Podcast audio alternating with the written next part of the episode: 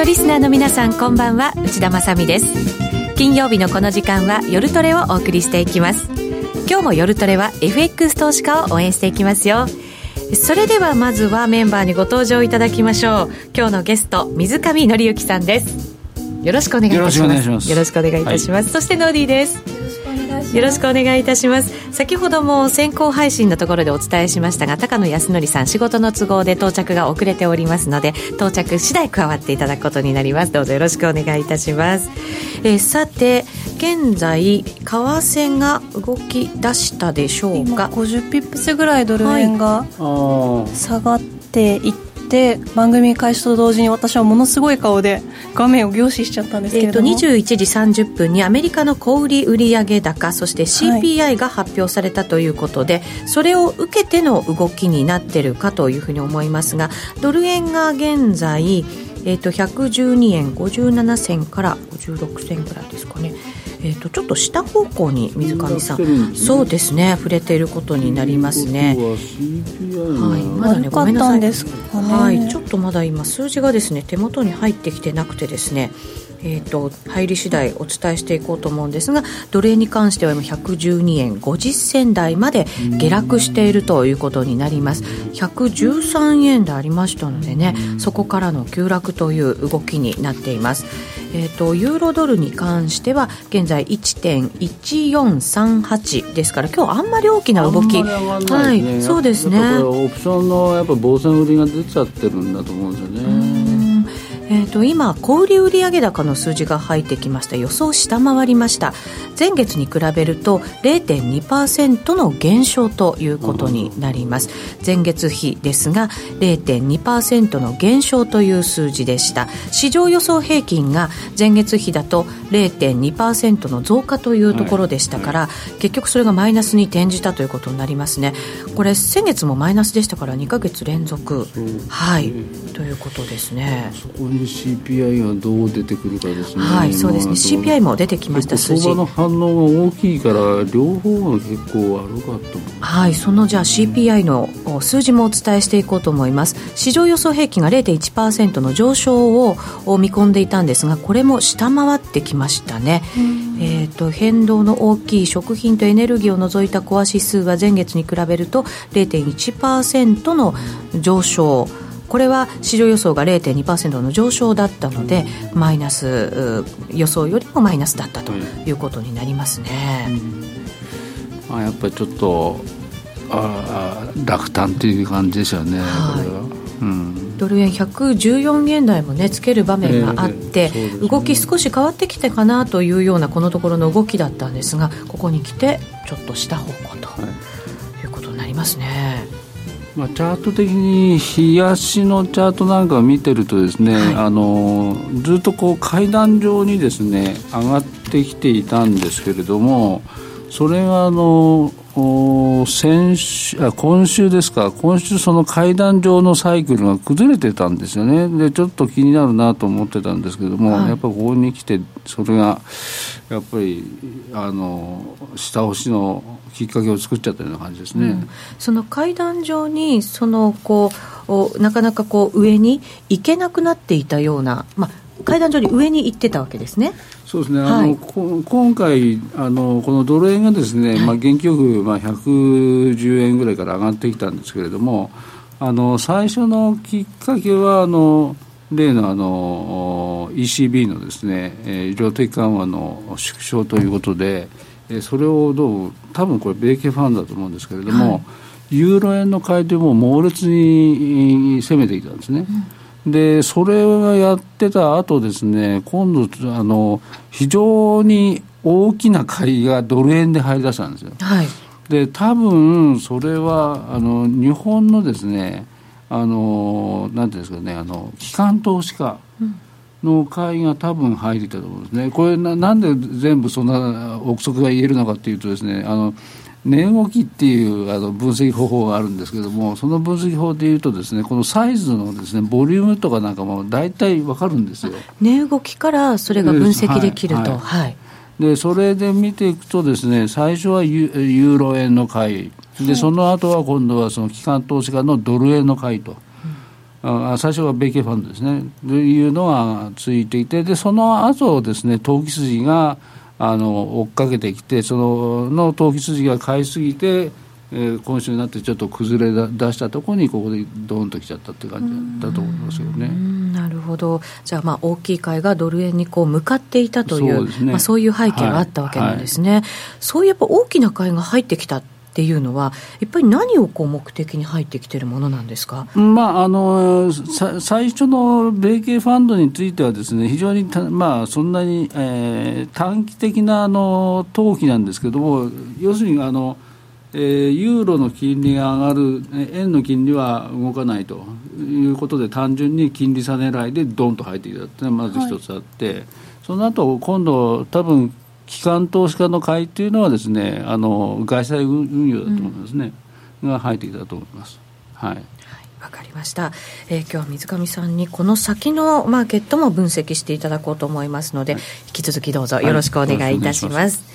い、さてまずはですね今日大きなテーマ2つありまして1つのテーマがですねその通貨をやるならその国へ行ってみるということ、はい、ということで資料もたくさんご用意くださいました。なぜそのテーマなのかというと水上さんのいろいろやっぱり投資するときにいろんな国に行かれてから、はい、その国の様子を見て投資をされるというのが基本になっているというふうなお話もいただいてるんですけれども今回中国に行かれたと、はい、そうですね。はい。えーとまあ、あのその国の通貨をやるのはその国へ行ってみるっていうのはですねあの、やっぱりですね、そのまあ、その実際、銀行とか企業訪問するっていうんじゃないんですよ、はい、その街に立ってみて、そこの街の匂いっていうんですかね、スメルを嗅いでみるっていうのは、すごい大事だと思うんですね。で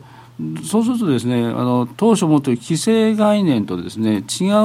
うことが実際にあることを気づくわけですよね。でそれで、えーまあ、そういう意味で現地行かないと見えないということと、はいえー、それを知ると、まあ、通貨が見えてくるということですね。ただあのお気をつけいただきたいのはですね最近テロとかなんか激しいですから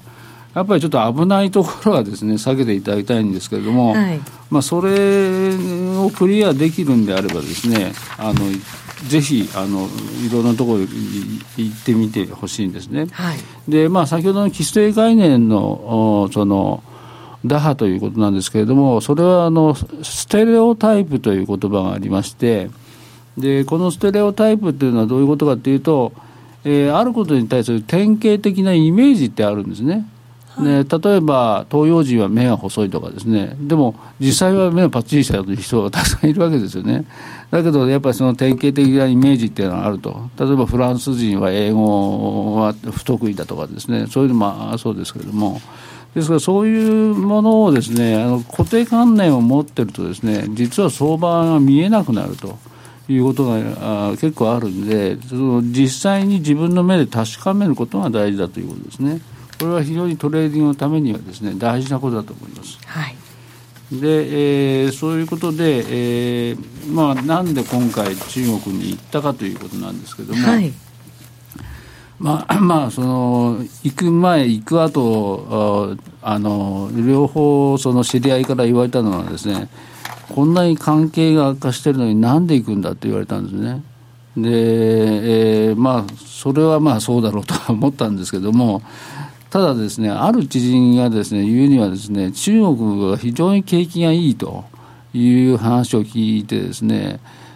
あれと思ったんですね、いわゆるその固定観念で見てると、ですね全然その違うことをですね、えー、まあ言ってるんで、これは何何なんだろうっていうんでで、じゃあ実際に行って見てみようということになって、えー、行ってみたと。はい、確かにあの中国に関連する経済指標って操作されてるから本物が見えないみたいな言われ方をよく私たちもしたりするんですけれども、実際はでもやっぱり景気をこう一生懸命支えるのにまだまだ大変なんじゃないかってイメージはありますよね。うん、うん、そうなんですよね、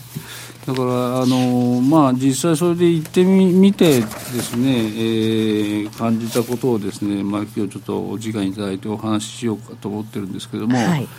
ズバリ言ってですね、一番驚いたことはですね、えー、愛想がいいんです。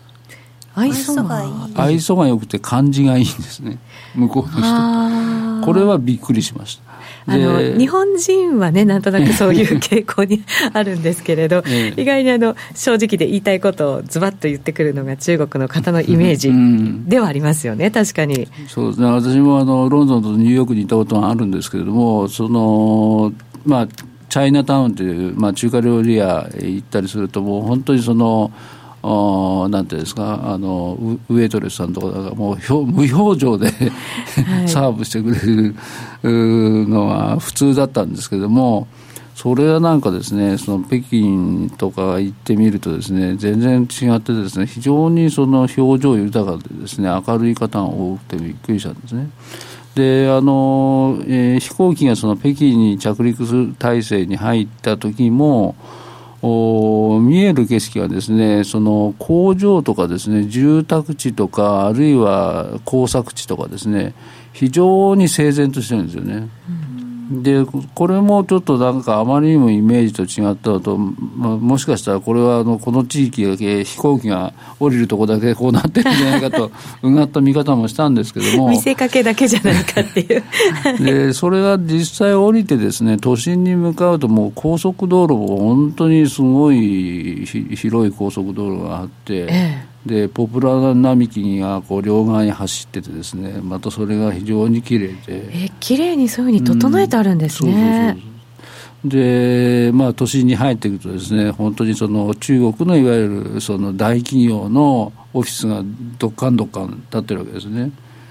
でまああとまあ今回6月の後半に行ったんですけれどもえー、気候的には、まあ、ちょっとな初初夏の時期なんですけれども、いわゆるその PM25 でしたっけ、はい。ね、PM ののスモークなんて全然なくてですね。そうなんですか？それはすごい意外ですね、うん、日本で報じられてるのはもう正反対ですよね、うん、まあでもあれはですねあのえー、各家庭が暖房用に石炭を炊くためにですねあのスモークが出るためらしいんですよ。そうなんですね、えー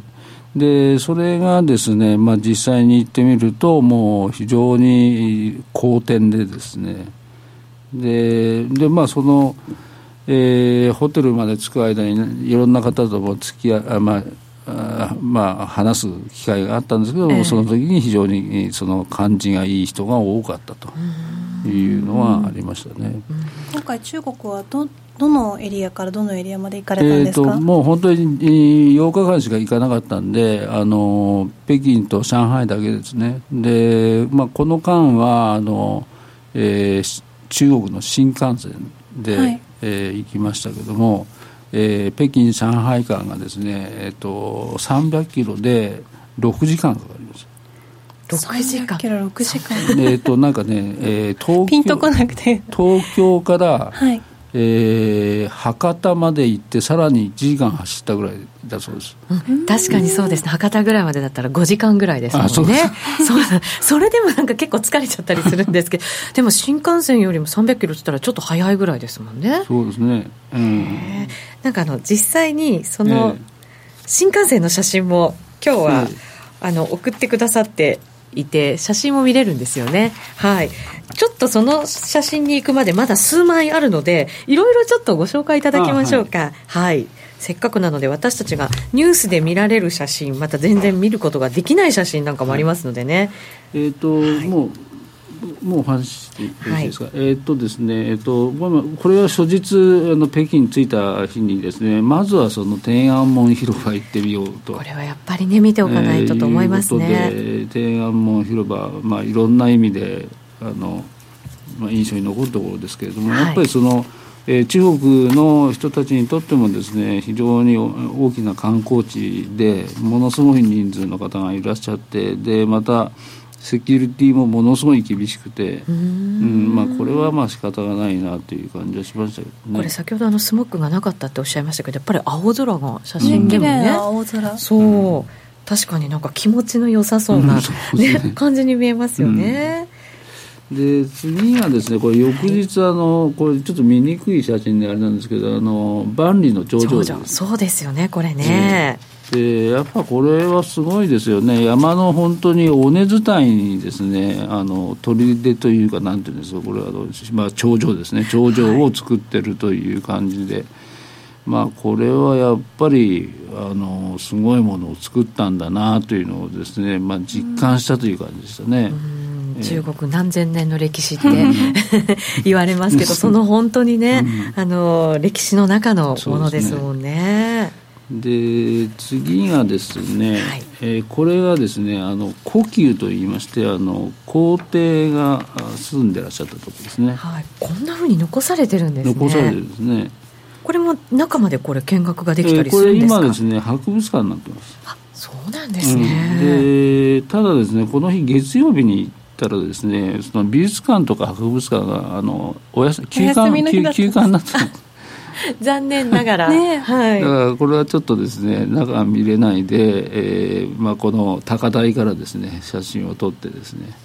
まあ、記念にしたんですけれども。でもこれ外から見るだけでもすごい価値がありそうな感じしますね、ね、壮大なね、うん、まあやっぱりすごいですよ。ね重厚感が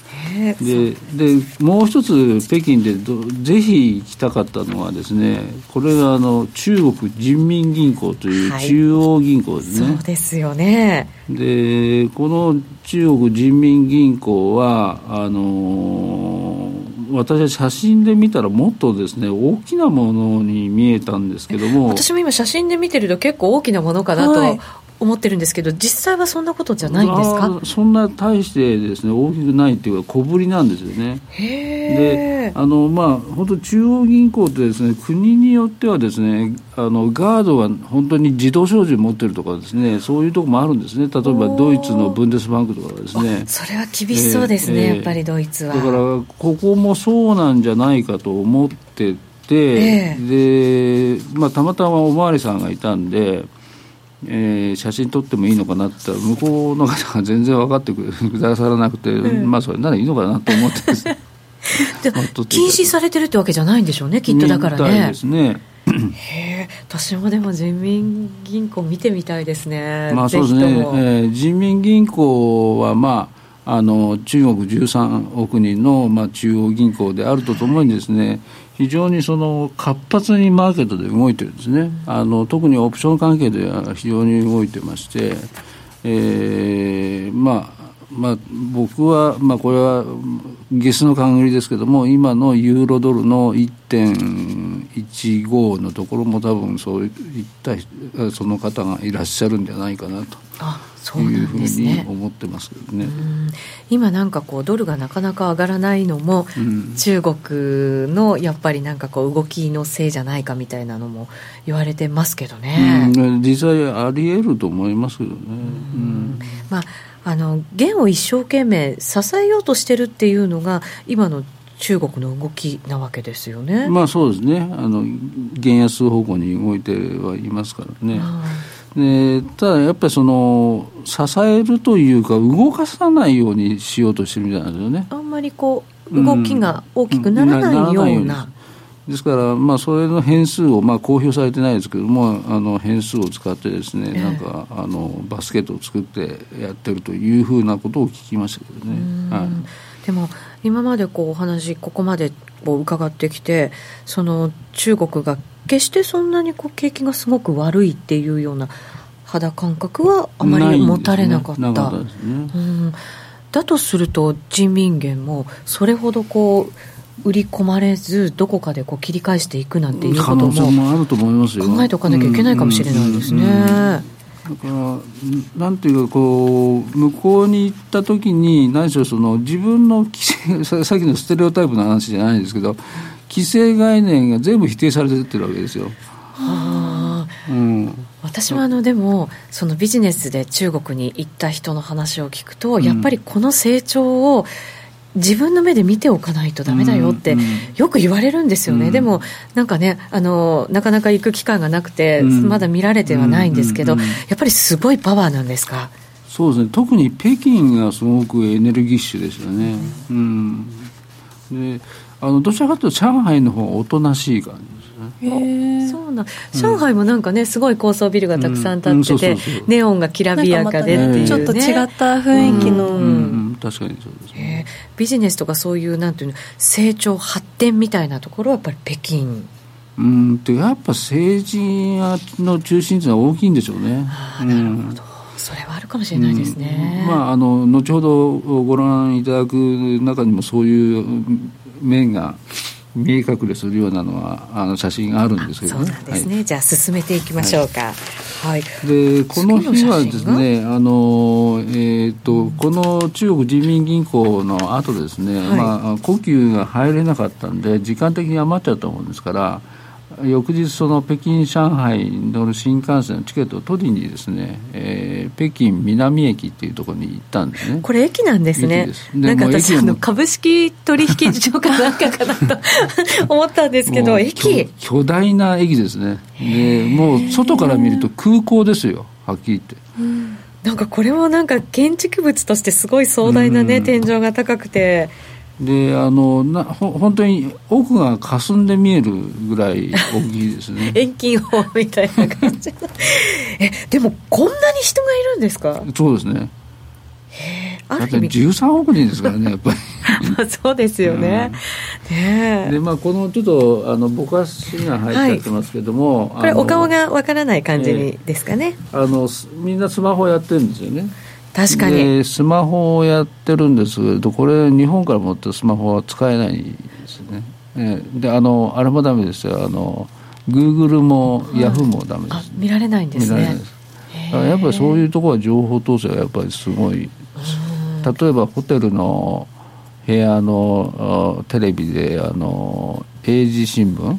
あ英字新聞じゃ英語放送、はい、英語放送もこう途中でブツブツ切れるんですよ。それ規制がだから入ってる統制が入ってるってことですよね。で NHK はもう一日中映らないとかね。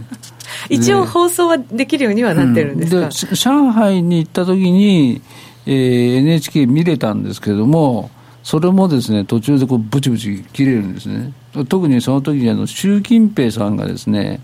あのー、香港返還20周年で行った時ですね、はい、あのニュースの途中でブチッと入れるんですね。はあ、不都合なところはね、うん、多分デモかなんか映ってるんですよね。でもそれを中国で見てるその国民の人たちもすごく不自然に思うんでしょうね。思うでしょうね。思わないとまた、うんうん、それが自然だと思ってるのもおかしいですもんね。うんうん、そうですね。生まれてからずっとこういう状態だからこれが普通ですって思うわけじゃ決してねないんだと思うんですけど、まあね、えーと、俺が初めて北京に行った頃は、えーと、放送あの舗装されてなくて、えーと、堀も泥だったっていうふうに書いてコメントで。そうですね。私もね40年前にね、えー、あの飛行機のトランジットでね、えー、あの北京に降りたことがあるんですよ。でその時にものすごいなんかあのでっかい古いビルでで誰誰もいなくてガラーンとしてて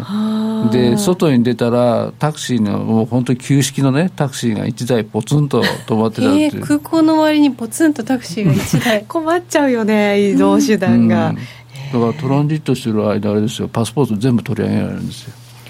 そうなんですね、そんな時代もありましてじゃあ随分変わったんですね。ね、うん、ガラッと一気にっていう、ね、なんかやっぱり中国って広いから、どの地域って聞けばなんか同じ北京でそれだけガラッて変わったって聞くとちょっと思うとこありますね、さて続いての写真がこれ新幹線ですよね。先ほど乗られたという、えー、これはもともと多分同一製でそれをライセンス生産にしてるんじゃないかと思うんですけど、うん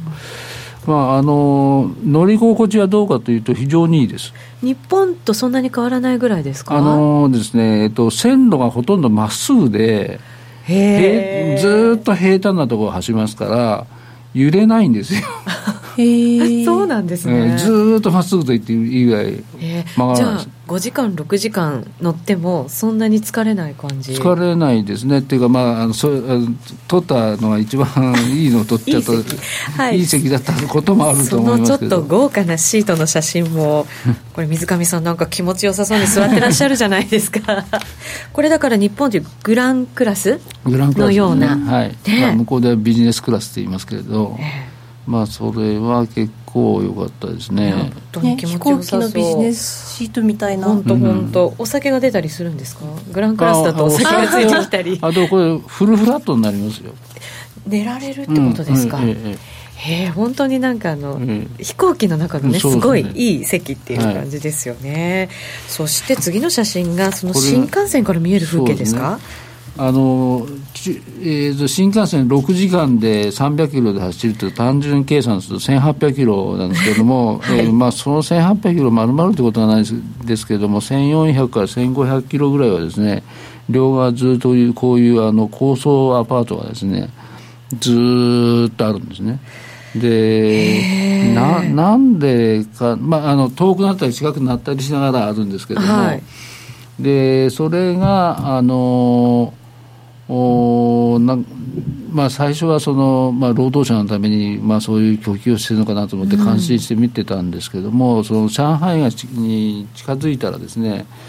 えー、この高層マンアパートのからですね明かりが全然漏れてこないんですよね。それはイコール住んでない。住んでない使われてない。使われてないということですね。でただこれそその1500キロぐらいずっと両側にあるってことはものすごい公共投資をしたってことですよね。はい。で公共投資をした裏は何かというとやっぱりあの一時チャイナショックとかいろいろありましたけど、はい、そういうので多分かなり公共、えー、国の方からなんですかねあの公共投資で、うん、えー、どうにか抑えようとしたというのがあるんじゃないかと思うんですよね、結局そのリーマンショック以降、うん、中国はものすごいお金を出して、うん、いろんな投資を行って、景気をなんとか支えよう、底上げしていこうとしたわけですよね、その結果の一つがこのビル群。じゃないかなと。でも、結果使われてないっていうところもあるわけじゃないですか。すごい怖いですよねそれって。それでもでも水上さんは中国の勢いを感じたんですねこういうものを見て,、見ても、っていうか作れちゃうっていうのはすごいですよね。なるほど。日本だとそうなんですよね。売れなかったらやっぱりどんどん作っていくことは不可能ですしね、はいはい、それでも売れなかったとしても住んでなかったとしても作れるそのパワー、うん、6%成長ですからね、はい、日本の成長って何パーセントでしたっけ？っていう感じですからね。ね数字で比べるとなんだかちょっと悲しくなってくる感じがね、ね、ありますけど、はい、で次のはですね、はい、えっ、ー、と原発なんですねこれ。ですよね。これ新幹線の途中この沿線にですね固まって6基6基原発があって、まあ、それはもう観光客も乗ってる新幹線でも見えてもいいんでしょうねあれね。もう腹くくってるというかですね。な んかそうなんですね、えーえー、特に隠そうとするわけでもなく、ね、なんかそういうのってやっぱりちょっと意識がね我々とちょっと違うのかなと思ったりもしますがこれが？上海ですね。上海ですね。有名なビルがねありますよね。プードンっていう地区ですね、はい、新区ですねまあ、これはやっぱり高層ビル群でもすごいなという感じはあるんですけれども、はい、まあ、先ほど申し上げたようにちょっと北京に比べるとおとなしいなという感じでしょうね中国まだまだこれからどんどんこう成長していくようなイメージを持たれましたか、うんうん、僕はしましたね。やっぱりそのまあ確かに今言っ帯一路というその外に向かってその消費を拡大させようとしているところはありますけれどもだけどやっぱり中国自体でもですね見ててもやっぱり中国が一つの世界みたいなところがありますから、だからやっぱり国内は国内で成長はしていくんじゃないかなという感じがしますけどね。ズバリもし中国にじゃあ投資しますかというふうに聞かれてするしないだったらどっちなんですか？うん難しい質問ですね、はい、まあやっぱりその国の統制があるところはやっぱり嫌ですね、うん、うん。そこはちょっと嫌だなっていう感じしますね、ここで一旦 CM を挟みまして、はい、マーケットのお話も伺います、グローバルヘルスカフェ。途上国へ赴き医療システム全体の向上を目指すグローバルヘルス。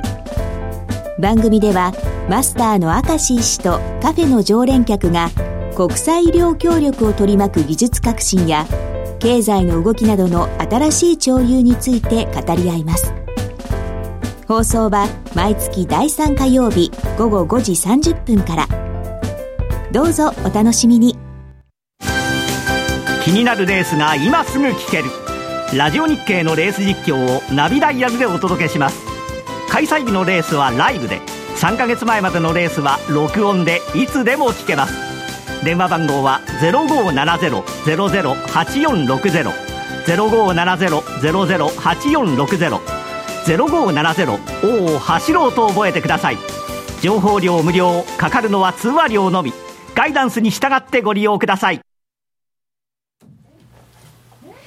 えー、さて今日は水上紀之さんをゲストにお迎えしてお話を伺っています。前半では中国に行かれた時のその勢いなど写真を含めましてお話をいただきました。やっぱりそういうところで実際に見たもので発見があってそれでまたこう新たなその投資をしようかすべきなのかしてはいけないのかっていうものにつながっていくんですね、うん、だと思いますね、はい、うん、やっぱり見るべきだと、うん、さてやっぱり水上さんにはマーケットの話も分析もせっかくですからいただこうと思うんですが、まずドル円ですね、今、112円35銭から36銭あたりということになっています。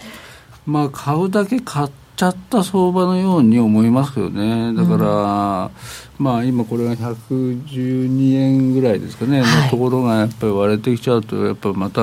もう一段崩れる可能性はあるんじゃないかと思いますけど、ね、これ、2、3週間ぐらい前に、ちょうどもみ合ったところの水準ではあるんですよね。うん、ねまあ、確かにそうですね、はい、もみ合ってるから、ちょっと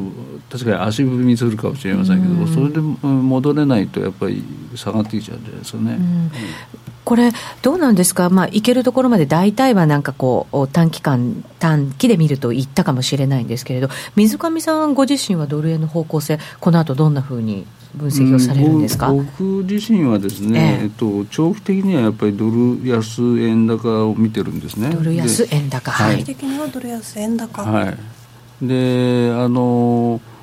基本的にですね、あの、これ、えーと、月足にはい月足ですね。はい。えーと、月足にするとですねあのなんですかね。この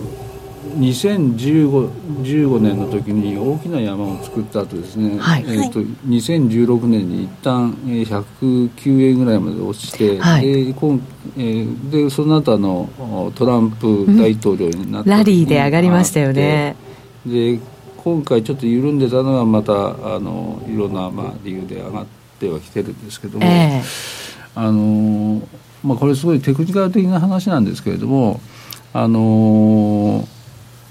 なんていうんですかねあのドル円のの形状でよくあるのが、えーと、普通のダブルトップって2つのの大きさの山ができますけれども、はい、あのドル円ってね、左の山の方が大きくて、右の山が小さいという形状が結構多いですよ。一旦山をつけて、またそこを目指すけれども、そ、ねうん、そこまで届かずという。これまさにそうですよね、はい、大きい山でちっちゃい山で、今回も上げきれないでいるという。えーだからこういう形状ができると、このできた上でですね、このネックラインって言われるのはちょうど100円ぐらいですけども、はい。ね、100円ぐらいを割れてきちゃうと、結構総崩れになっちゃう可能性があるとこれ結構大きな下落になる可能性秘めてるんですね。すねあの大体こここことトップのところが125円ですから、はい、25円ここから落ちちゃうってことは75円。ええー100円割ってくるとそうですけどその100円に向かう間っていうのはどんな要因が考えられるんですか？うんと僕が思ってるのはあの基本的にですねその、はい、それほど買う材料ってないと思うんですよ。ドル一家でもあれですよね、うん、出口方向に今向かっていて、バランスシートの縮小もというふうな、うん、なってきてもなおかつそうなんですか？だからあのなんていうか、まあ、今回も投資家が買った形跡がありますけども、買えば買うほど後で怖い目に遭うんじゃないかなと思ってるんですよね。倍売られたりとかしちゃう、うん、みたいな。あの一つやっぱりその以前もここに出させていただいた時にお話ししたんですけれどもその結局ですねあのなんだえー、なんていうんですかねごめんなさいちょっと待って うっかりえっとあの結局あの、日本ってバブルの崩壊っていうのは1990年代にありますよね。はいであのバブルの崩壊によってもうリスクから完全にリスクを嫌ってですね、えー、返済にみんな逃げたんですよ。はいでそれは政府だけじゃなくて、まあ、あのいわゆる公的なところもですねみんなそこに逃げてでで20年間ずっと逃げたんですよね。で逃げたために結局その今度はですねリスクの取り方が分からなくなっちゃったんですね。でそう言ってるうちにですねそのリスク円円金利をあ円債自体のですね利回りが回らなくなっちゃうと、はい、で回らなくなっちゃったんで、えー、やむなく GPIF っていうとこありますよねあそこはですねその今までの円債の配分をですねどっと減らしてですね、えー、日本株とかそれから米国債とかえー、それから米国あ米米外外国債券とか外国株式にですね移したんですね。はいでこれで、まあ、とりあえずですねちょうどこの辺りなんかそのそれで上がってるわけですけれども、はい、2014年あたりですね。で、ね。はい、上がってるんですけども結局買い切りそれそれが買い切っちゃうとですね支えるものがないんですよ。うん。で特にこの辺で、えー、2014年代に、はい、あの原油価格が急落なんかしてですね貿易収支がその頃と大赤字になったのがですね埋まっちゃったっていうのもあったりですね、えー、落ちてるとで今回は、まあ、あの2016年のそのトランプ大統領になったっていうこととかなんかで一旦はまた戻してはいますけども結局まあそれを過ぎてしまうと結局また支えるものがないと。でやっぱりそのずりずりと落ちていくというのがとりあえず100円倍のコースで,、はい、でその100円をじゃあ本当に割れちゃったらどうなるかっていうと多分ドカンと落ちちゃうだろうなと思うんですよね、それどうなんですか時間軸で見ると長めじわじわな感じなのかそれとも早いイメージなのか。100, 円割れは多分来年じゃないかと思ってるんですよね。じゃあ結構早めな感じですかね。うん、だと思うんですけどね。ユーロはね今強くなってますけどどうなんでしょうユーロは僕は、はい、まあさっきも話しましたけど、はい、そのユユーロは僕は上がると思ってます。上がる、はい、でこれはですね2014年のにあの ECB がですねえっ、ー、と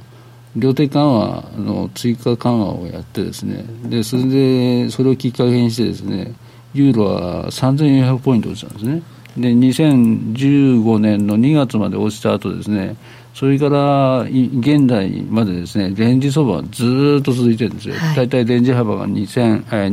ー、1.1、1.05から1.15ですね。うん、今ほ、ほとんどその、えー、レンジ上限に近いところに来てるんですけども、はい、来てますね。でこれはまあ今今のところその防戦売りが出てですね、まあ、止められてはいますけれども抜けるとなるとだだからまあ来週 ECB の理事会ありますんで、はい、あの辺がきっかけになると思うんですけどもやっぱり今回の場合その実際的に量的緩和の縮小を決定した場合ですねいわゆるその材料出尽くしではなくてそれがきっかけでどんと上がるんじゃないかと思うんです、ね、レンジ相場を上に抜けてくる可能性がある。で2年間も問題相場ですからそれがこうブレイクした時はすごい大きな相大きな相場になると思うんですね、ね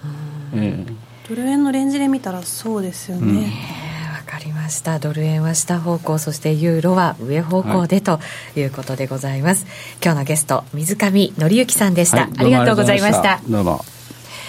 それではここでお知らせです。約定力で選ぶなら FX プライム by GMO。レートが大きく滑って負けてしまった。システムダウンで決済できず損失が出た、などのご経験がある方は、FX プライム by GMO のご利用を検討してください。FX プライム by GMO では、数多くの勝ち組トレーダーが認める約定力と落ちないサーバで安心してお取引いただけます。FX プライム by GMO のホームページでは、勝ち組トレーダーのインタビュー記事を公開中。勝ち組たちの取引手法を学びたいという方は、真面目に FX で検索を。株式会社 FX プライム YGMO は関東財務局長金賞第259号の金融商品取引業者です。当社で取り扱う商品は価格の変動などにより投資額以上の損失が発生することがあります。取引開始にあたっては契約締結前交付書面を熟読ご理解いただいた上でご自身の判断にてお願いいたします。詳しくは契約締結前交付書面などをお読みください。全クラス in イングリッシュ大好評実施中の禅のワークショップに英語クラスが登場です。ただひたすらに座る。シンプルで美しく奥深い修行の体験。あなたも英語の指導で禅のマインドに触れてみませんか？お申し込みお問い合わせは、ラジオ日経英語で禅入門をインターネットで検索。ホームページからどうぞ。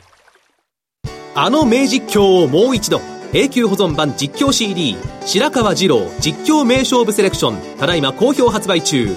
オグリコールでおなじみ1990年有馬記念をはじめ記憶に残る厳選14レースの実況を完全収録。感動の名場面が鮮やかによみがえります。鈴木よしこさんとのスペシャルトークも収録してお値段は税込2000円。送料が別途かかります。お求めお問い合わせはラジオ日経ネットショップサウンロードまで。さあ、それではここからは、高野康則さん。こんばんは、遅くなりました。そして、ゆきなちゃん。同じくこんばんは、遅くなりました。この4人で進めていきたいと思います。お待ちしておりました。ました。お疲れ様でした。はい、お疲れ様でした。さてさて、早速もうマーケットの話いっていいですか、はいはい、今週のトピックから。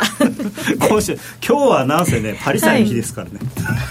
フランス独立記念これだからその写真だったんですね、はい、そうです、はい、はい、何の写真かなって私正直ごめんなさい、はい、よく分かりませんでした。多分今まで昼間なんで、ええ、今頃ガーッとこうシャンゼリゼの上をこう戦闘機が飛んだりしてるんですよ。ああ華やかな、ね、パレードとかやってで夜になると花火やってみたいなねじゃそんな行ったことあるんかいっていう感じですね。ないんですけど。ああるのかと。思いましたねどっちかっていうとこの時期は祇園祭りですね僕はね。あ日本でね、はい、そうなんですね。はい、ねまあそれはいいんですが、はい、今週まあちょっと駆け足でまずは、えーこの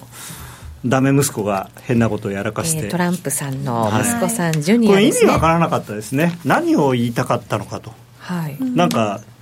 自分はだから父親には言ってないと。会談は無駄だったと。か言いつつ、うん。そのいい情報を持ってる人がロシアの政府の意向を受けていい情報を持ってる人がいるから会わないかっつったらぜひ会わせてくれたって言ってそれってまずいだろうっていう。それをわざわざ自分から公表したという間抜けな息子、ちょっと下向いてますけど。なんか写真のチョイスがまた今週も 携帯見てますね、はい、ちょっとねあのしょうもない息子で。まあただこの話も結局は最初わっとこれ大丈夫かっていう話になって、バンとドル売られたんですけどまあよくよく見るとですね、まあ、彼この人がもしかしたら何かその訴追されたりという可能性はあるんですけど大統領かっていう話には多分ならないだろうということで,、まあ、あの少し戻ってきたと、はい、でまあ、あとはあ、まあ、真面目なというかです、ね、イエレン、ジャネットの話なんですけれども、えー、なんか世の中的にはですねこれはかなりハト派的であったということで一旦ドルが売られるというようなことになったんですけど、はい、これただ中身変わってないってことですよね。はい、別に大したハト派的でもなんでもなくて、えー、まあ、ただそのインフレ率が目標の2%を持続的に下回って推移するリスクを認識長いですね。これがちょっとこういうことを言ったんでハト派的っていうふうに多分思ったのかなという感じだとは思うんですね、ただ、バランスシートの正常化、比較的近く開始する必要があるとかですね、うん、えー、まあ、あとはこのあれですかね、その単に FF 金利は特定水準に達することではないということを逆に裏に取ると、だからその FF 金利をそんなに上げないんじゃないかっていうふうに取ったっていう節はあると思いますね、うん、ただなんかそのインフレ率のところで、はい、えーと、CPI こうちょっと落ち込んだのは一時的なものじゃないかっていう以前の発言があって、でそのあたりは今回はどうなんですか、持続的に下回って推移するという発言。まあ、ただあの、CPI ではないんですね、本来ね、うん、あの FRB の目標っていうのは、はい、あのいわゆる PC コアって方ではあるんですけれども、うん、まああのそうですね。あの、インフレ率が確かにそのあまり上がらないということになると、あのまあ、金利というよりは、あそうですね、まあ、金利がその、まあ、最終的にどこまで上がるかっていう話で、もともともう3%とかっていう FF 金利まで上がるって、あの FOMC の人以外はあんまり思ってないんですよね。うん、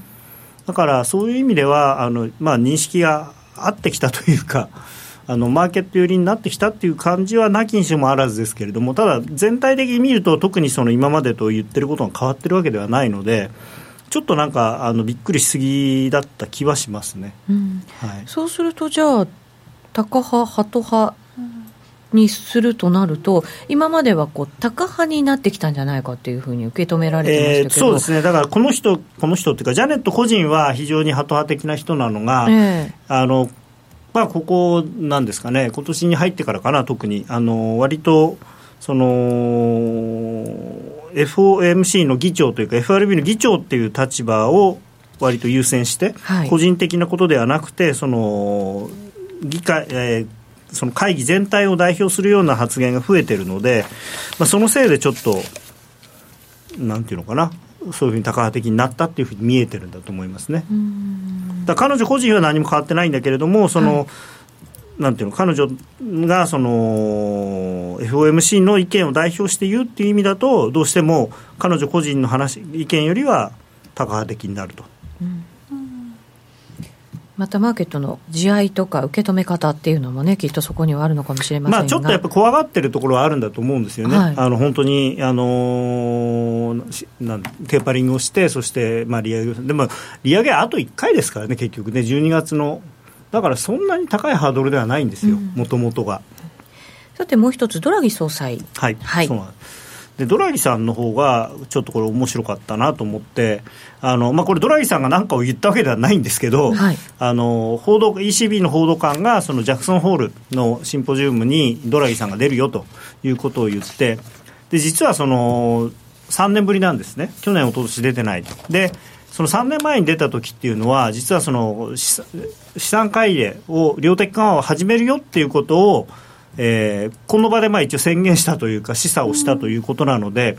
3年後の今年出るっていうのは、じゃあ今度はやめるよっていう話、やめるというかテ、テーパリング始めるよっていう話をしに来るんじゃないかというような思惑、うんはい、まあ、そういう報道ですよね、が出て、あのー、まあ、そういうこふうな、そのなんていうのかな、まあ、勘ぐられたというか。実際にあの利上げに踏み切ってたのはカナダそうですね、はい、カナダでも、これ、まあ、非常に、あのー、リアクションが大きかったっていうか、なんだかんだで結構、カナダ円で2円ぐらい上がったんですけど、はい、まあ、ね、もうさんざっぱら先月、あのー、このボロスさんもそうだし、あのー、副総裁の人女性もあの、もう金利上げるよっていうことを言ってたんですよね。であの利上げに関する新しい決定をする時が来たとかってあのもう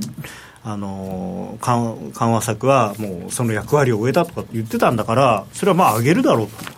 いう予想も得て2号上げってなってたんですけどね、はい、まあ、ただ、まあ、結構そのいいペースで上げていくんじゃないかっていう思惑もあってですね買われてるんですけれども、まあ、これでますます目立つのが、まあ、日本がこう取り取り残されてるっていうかね、ね。日本は相変わらず、まあ、来週また後でお話しすると思いますけど来週日銀の政策決定会合があって、そこでも多分黒田さんはまあ、あの着々とその緩和を続けるとい。うことをおっしゃると思うので、はい、はい、今週を振り返りました。一旦 CM です。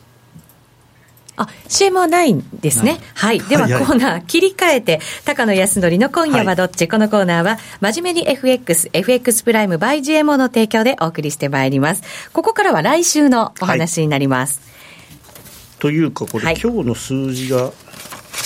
何の数字ですか？悪かったんですよね。CPI, CPI はい CPI 入れましょうねもう一度。はい。本当だ。予想下回りましたね。はい。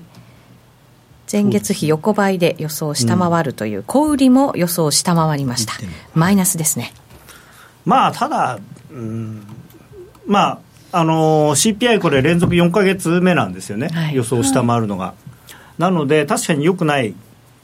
でその FOMC としては一時的だっていうふうに言い張っててで第一四半期の落ち込みは一時的だと、で6月っていうのはもう第二四半期の最後の月なんですよね。第一四半期通じてずっとあの予想を下回ってるんで、全然第一四半期の落ち込みは一時的じゃないじゃないかっていう話になってしまうんですけれども、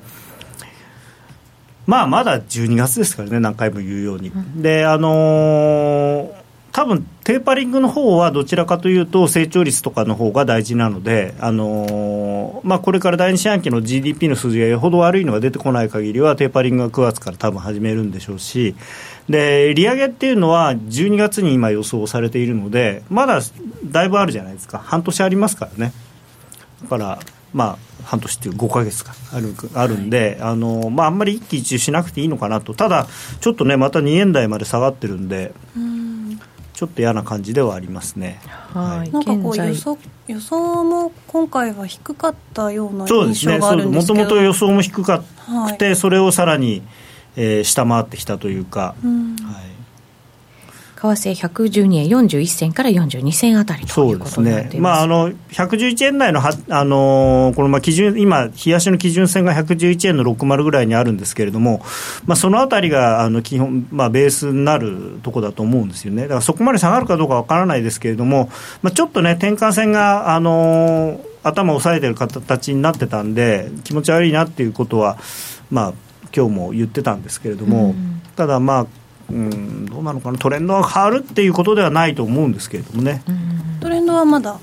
まあ上だと思います。っていうのはやはりその金融政策のまあ方向性って言っちゃっていいんだと思うんですね。方向性がやっぱり逆なんですよね、やっぱあのだドル高ではないんだけれども、うん、円安。だから、まあ、あの時間はかかると思うんです、ドル円上がるの。あの、はい、ドル自体もどちらかというと、今はちょっと弱い、うん、でその代わり、円はもっと弱い、で円っていうのはもう本当に今主要国の中で、えー、緩和をもしかしたらまだ拡大するかもしれないとかって言ってるの日銀だけなんでこれはやっぱり大きいと思いますね、うん、円のどっぽ安。はい、でドルがちょっと弱くてちょっと強いのはユーロですか、うん、まあユーロでしょうね、はい。あのまあただ先週もちょっと言ったんですけれどもあの一般的にというかそのパリティ割れる割れるって言ってた人たちがもうユーロ下がらないって言い出してるのだけはちょっと心配で短期的には少しユーロも伸び悩むっていう可能性はあるかなと思うんですね。結構いい水準までは来てるんですよね。まあそうですね、ね、ただまたあの今回この今日の数字なんかのおかげもあってね結構強いので、まあ、1.15しっかり乗ってくればまたもうちょっと上あるのかなとは思うんですけれどもね、うん、まあ、それは結構じゃあ思ったよりも早く上に。いやユーロの動き自体はあのまあやっと僕のその見方というかに追いついてきたかなっていう感じではあるんで 一回去年ありましたもんね。一回下がったのが余計だったんですね今年ね、うもうあのー、そう去年もうというか12月末からそのまま上がるはずだったのが、えー、1回2月ぐらいにこう下がったのがちょっと余計だったなと。その要因は何だったんですかね。いやまああのー、やっぱりアメリカは利上げをすると、はい、ECB はまだしないだろうっていうことで、まあ、単純にドル買いということに反応してたんだと思うんですね。でも、うん、あのアメリカの景気が僕はそんなに信用してなかったんですよね、うん、ででもドイツの景気とかやっぱりすごく良かった。んでユーロ圏内での需要が非常に強いっていうのもあったんで為替が上がっても下がってもあんま関係ないだろうと思ってたんですよね。で、まあ、あとはまあ、そのトランプさんに対する僕はトランプさんはに対して期待はしてたんですけれどもまあ去年のでも年末っていうか10月11月12月はやっぱりちょっとやりすぎだろうっていう、うん、はい、トランプラリーの時。それの、はい、反動がどっかであるんじゃないかなと思ってたんですよね。そこでなんかね激しく動いたから今年はなんかなかなか動きがないっていう方々もいますけど、ね、まあでもねそんなことなくて意外と前半動いてなくてああとか言ってても1年経つとやっぱ結局このぐらい動くんだなっていうのよくあるんですよね、はい、だからまだこれから5か月もあるわけじゃないですか。ありますね。7か月終わってしまったと思えば7か月終わったんですがまだ5か月あるとポジティブに捉えれば 別にここから10円動いてもおかしくないと。急激に触れるような動きじゃないといいですねいやでも為替うん。まあ相場はね動く時は早いですからね。大体、うん、多分ここから10円動くとしてもその動くのって1か月ぐらいかなっていう。ね、下がる時は特にね早かったりしますよね。でもいやそれがね変わってきてるんですよね。去年なんか見てても上がる時の方が早かったりするんですよ。トランプラリーの時は確かにそうでしたね、うん、でなんでかっていうとやっぱりね僕こういうの嫌いなんですけどやっぱり収支の影響とかあるのかなと思うんですよね。で貿易収支昔やっぱり非常に黒字が大きかったんでどうしても下がり出すとその人たちが慌てて売るっていうのがあったんですけど今はそんなに大きくないんでまあ黒字ではありますけどそんなに大きくないんでそう慌てなくてもよいいのかなっていうのもあるんですよね。でどっちかっていうとやっぱりそのヘッジ外しとかそういうやつの方があの多いですし、まあ、あと輸入業者の人が結構ノックアウトとかついちゃって今予約が取れてないというような話もあるんでここから例えば115円抜けていくと、まあ、ちょっと走るかもしれないなと思いますね。はいさて来週の予定で注目すべきなのがその、えー、各国の金融政策、ねはい、はい、が発表があるので、はい、日銀そして ECB ですね、はい、あとオーストラリア。はいそうなんです、これ議事録まあ、議事録です、ね、はい、公表されますけど中身は分かってくるわけなので、まあ、あとねここに書いてないんですけど、ね、南アフリカの 理事会もあるんですけど。そうなんですね。はい、あとはその中国の GDP なんていうのも多少伏兵としてはなんかあるかもしれないですけどね。まあないと思いますけどね日17日だから日本は休みになるんですよね、休みの時ってなんか大きく動いたりとかすることありますよね、まあ、あとイギリスの物価3兄弟もあるんで。物価3兄弟、まあ、この辺りもね、はい、あの イギリスも結構そう。イギリスも結構なんだかんだで利上げというかですね、結構あの BOE はタカ派的になりつつあるので、それがまあなんていうのかな。鼻を叩かれるような数字が出るとちょっと面白いかなって。まあでもやっぱりなんといっても20日のやっぱ黒田さんでしょ。何かありますか？いやだからね各国こういう状況ですけどいや日本は日本だと、まあ、質問はあるでしょうね、ね、日本は日本だと。まだねあの着々とその緩和を進めるとで多分ね突っ込まれると思うんですよ。なんか最近あんまり国債買ってないじゃないですかって。このペースだったら 60兆とかになっちゃいますよ、うん、80兆買うっていう話はもうななしですか？いやいやそんなことはない。ね、先週の差しのオペを見ろと。多分ね 先々週か。ちゃんとやることやってると、はい、今後もあの力強い緩和を推進していくんだとかって言って、まあ、そうすると円売りになるのかなと。なるほど、はい。はい。まあ、あとはドラギさんが何言うかですね。そうですね、そうなるとやっぱり各国のその金融政策を、まあ、こう整理していくような週になってくる可能性、ね、ドラギさんにはぜひあの記者の方に、来月行って何しゃべるんですかって聞いてほしいですね。何にも答えないでしょうけど。ジャクソンホールに行って。ジャクソンホールで何答える、はい、イエレンさんも参加されるのまだ発表ないですね。ないんですね。でも最後だから出るんじゃないですかね。思い出に、ね 思い出に。ドラギさんとツーショットとか撮らないと。うん。でもそこで本当にね何を言うかって世界が注目してますからね。そうですね、まあ、あの最近ヘレンさんはやたらそので来年どうするんですかみたいな話が多いんで、はい、結構ね何も考えてませんっていうふうにおっしゃってますけどね。ではでは最後に伺います、はい高野さん今夜はどっち？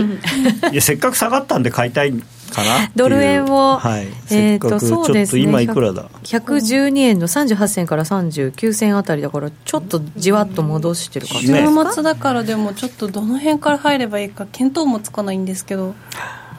まあ、ただあの、週末の例のあの円高になるなるかもしれない大きなリスクっていうのは、ちょっと遠のいたかなと思うので、ここまで落ちちゃうと？あというかあのなんていうのかな？あ。の花火関係の話、はい。はい、打ち上げ花火関係はちょっと落ち着いたのかなと思うので、うん、えー、まあそうですねやっぱり2円台前半は買っていいんじゃないですかね。なるほど。はいわ、かりました。今夜はドル円の買い、はい、ということでお答えをいただきました。ぜひ参考にしてください。高野康則の今夜はどっち？このコーナーは真面目に FX、FX プライム by GMO の提供でお送りしました。さてそろそろ番組もお別れのお時間となってきましたが高野さん今日は遅れてきましたから喋り足りない。それはもちろん。ですよね。溢れ出るパッションということは延長戦ありということで、はい、この後も引き続きユーストリームでお楽しみください。ラジオの前の皆さんとはそろそろお別れです。それでは皆さん良い3連休を。さようなら。さようなら。さようなら